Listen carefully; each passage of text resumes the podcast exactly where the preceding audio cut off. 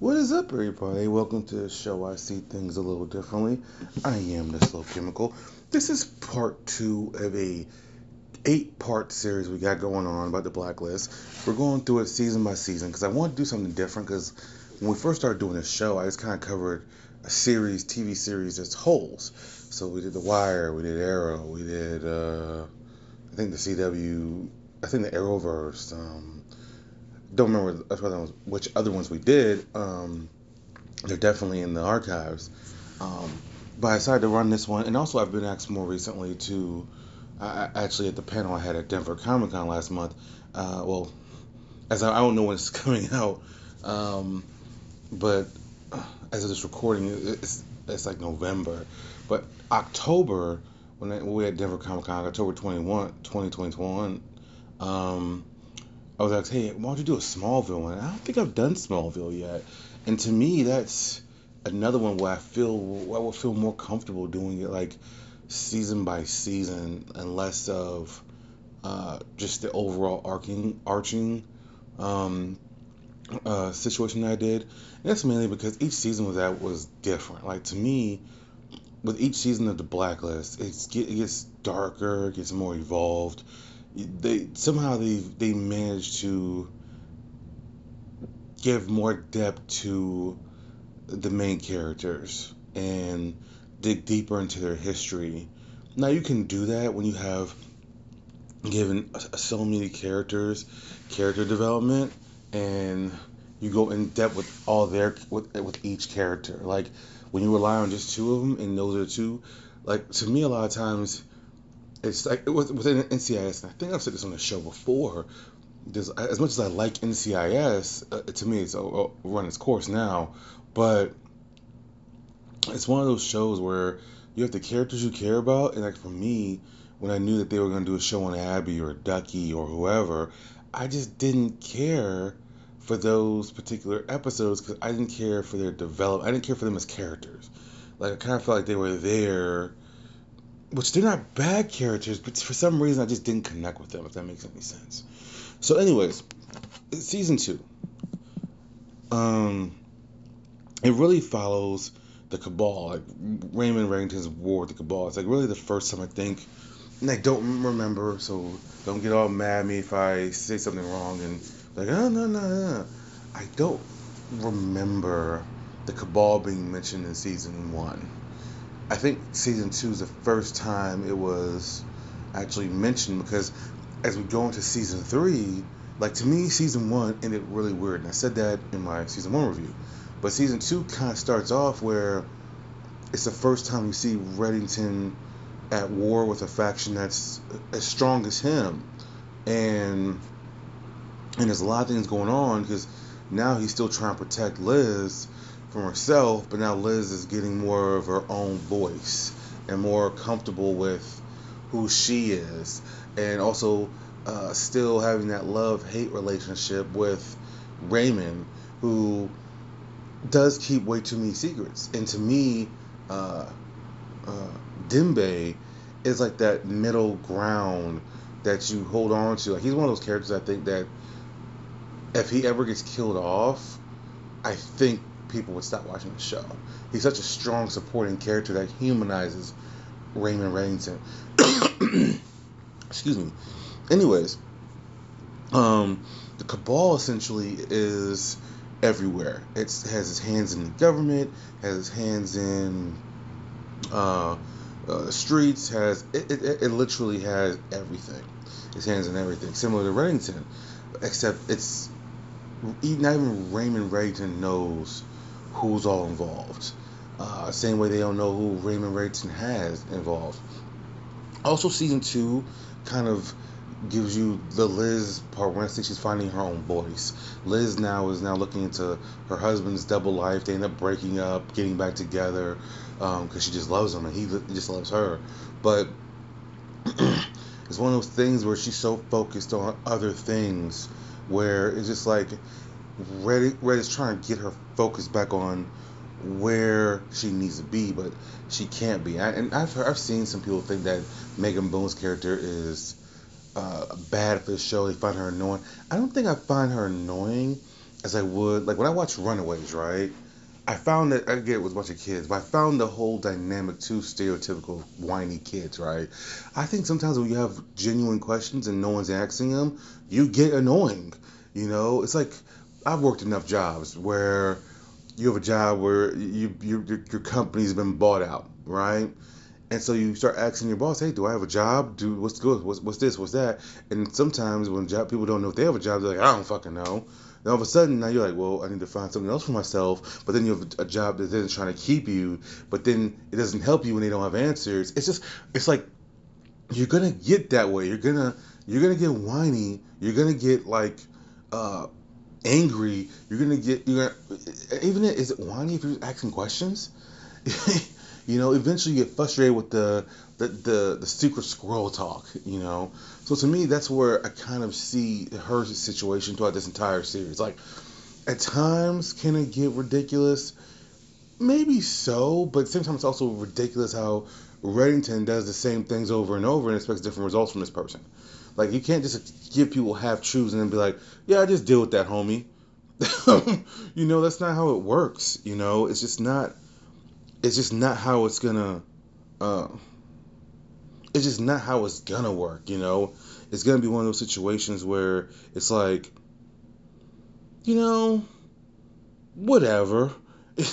you know, it's, it's, it's not gonna work itself out when you have to freaking focus on so many different things and um and it, to me I think they do a good job of bringing things back in you know if, if that makes any sense sometimes I feel like with most series I don't know if they know how to bring it back to the main focus of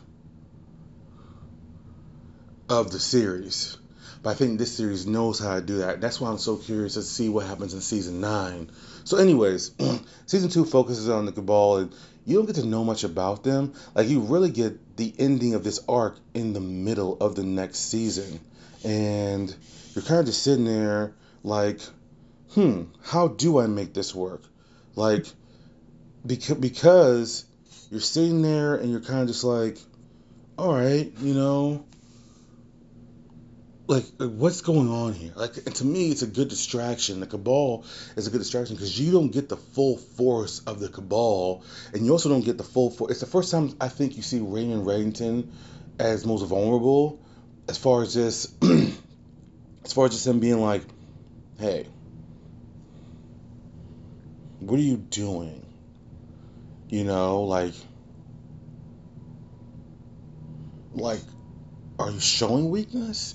Or is it false? Or is this like one of those things where you make me think you're weak, but you're not? But you actually get to know that, hey, they haven't even ramped up this storyline, this story arc, and you're sitting there like, man, this this just seems weird, you know. But then you actually start hearing the conversations he has with Dembe, and honestly, James Spader, if you watch this, the, the totality of these seasons, as his voice begins to crack, that's when you realize that's him his most genuine, you know. And to me. I was going through the season list, right, or the episode list of the season, and I told you guys I was gonna give you guys like three episodes to to watch, right? So, where is this? Right here. So I feel like the, the Decemberist, episode 8 of season 2, is a good one. Tom Connolly, which is episode 22, and Kirk. I believe those three are good. Cause, but Tom Connolly and mind you, we're doing all spoilers, here, everything like that. Tom Connolly is a big part of, excuse me, he's a small part of the bigger arc with the Cabal. And Liz ends up killing him at the end of the season. And that leads you into a, a very, uh, uh, can, what's the word I'm looking for? A very uh, intense um, season three start like in beginning of season three, we'll get to that on the next podcast. Season the beginning of season three, Red makes some comments to Liz. He says there's certain things you don't understand, certain things you when you killed, we pulled that trigger, you came into my world. And I was like, wow, that's a great line. Like, a lot of times I think we sit here and we, um, a lot of times we sit here and we think that the consequences of certain actions are not um, that serious, or sometimes we don't think about the consequences of our actions. And to me, that's how that's how Liz was in season two. That her full season two arc is about her saying, "I need answers, I need answers," I, and her not thinking about the consequences of her actions. You know, it's kind of like how she got back to it season eight, where she's like just filled with rage, filled with anger. She's so tired of being lied to, etc., etc., etc. And so it's one of those situations where that's how it is. She is so frustrated to where she just doesn't fully get it, you know. And there's no way Red can make her get it. But at the same time, and at this time, um, I, forgot her name. I'm gonna look up her name, but she's Red's cleaner. Um, what was her freaking name? Um, I'm looking for right here.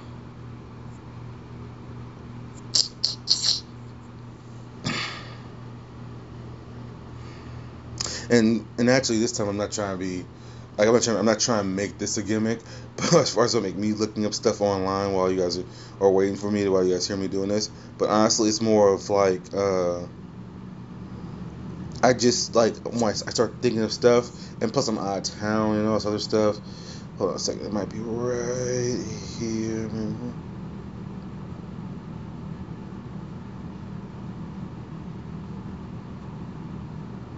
Interesting. She's not even on here, I know she's an integral part. She's the cleaner, essentially. oh, right here, Mr. Kaplan. Um, Mr. And, and Mr. Kaplan has her own story arc that she follows. You see how deep and how far back she goes with Red, and you see that she kind of blames Red. Hey, if you want to come back into her life, you know these things aren't happening. And to me, I think that's fascinating part because we never actually get the reason why he came back into her life. We think we know, and maybe we may get some answers in season nine. But I, I've, I've never bought the fact that like he came back in to protect her. I think now, now I'm, I, I, I didn't buy that fact, but I feel like he was making this huge play. I think the play is still in uh, in play as of right now. His play, the play is still in. I believe once he made the new play, some of his enemies who knew about her we're gonna come out the woodwork. And I feel like that's kind of what they're trying to hint at. He hasn't come out and said that, but to me, I think that's what season two is. Season two is they just it's just it's just this build. And also, since I remember watching season two, I was like, okay, where are they going with this? Because you have an FBI agent who just killed a federal uh, employ uh, not employer, a government agent, you know, or, or government uh, worker or whatever. And I'm like, well, what the hell is going on? But to me, that kind of fits her arc the entire time of just this build, this build, this build, and she's like, "What the blue fuck is going on?" You know what I'm saying? And finally, she just explodes, like anybody would. You know, like you you have the right to be whiny, air quotes. I'm doing air quotes. You can't see me doing air quotes when you're not getting any answers, and everyone's all cryptic, and finally you just you just snap. And some people kill people, some people go do this, do that, some people go do drugs, whatever the fuck, right? Anyways, to me, in the grand scheme of things, I think season two is a weaker season than season one because you're still learning these characters, and even though you can appreciate these characters and their struggles, you're kind of just you're, you're kind of stuck in the position of what what's going on because now you've introduced the cabal, but the cabal doesn't get introduced. The cabal is not around every episode. Like you don't know who the cabal is at this time. Like you don't get fully introduced to. Like you get you get introduced to the cabal in like pieces, and like it's tiny, tiny pieces. Then by the end of the season, you're like, all right, I think I know who the, the cabal is, but you actually don't know who the cabal is until episode one of season three. So that's the difference right there. So those are my recommendations for season two.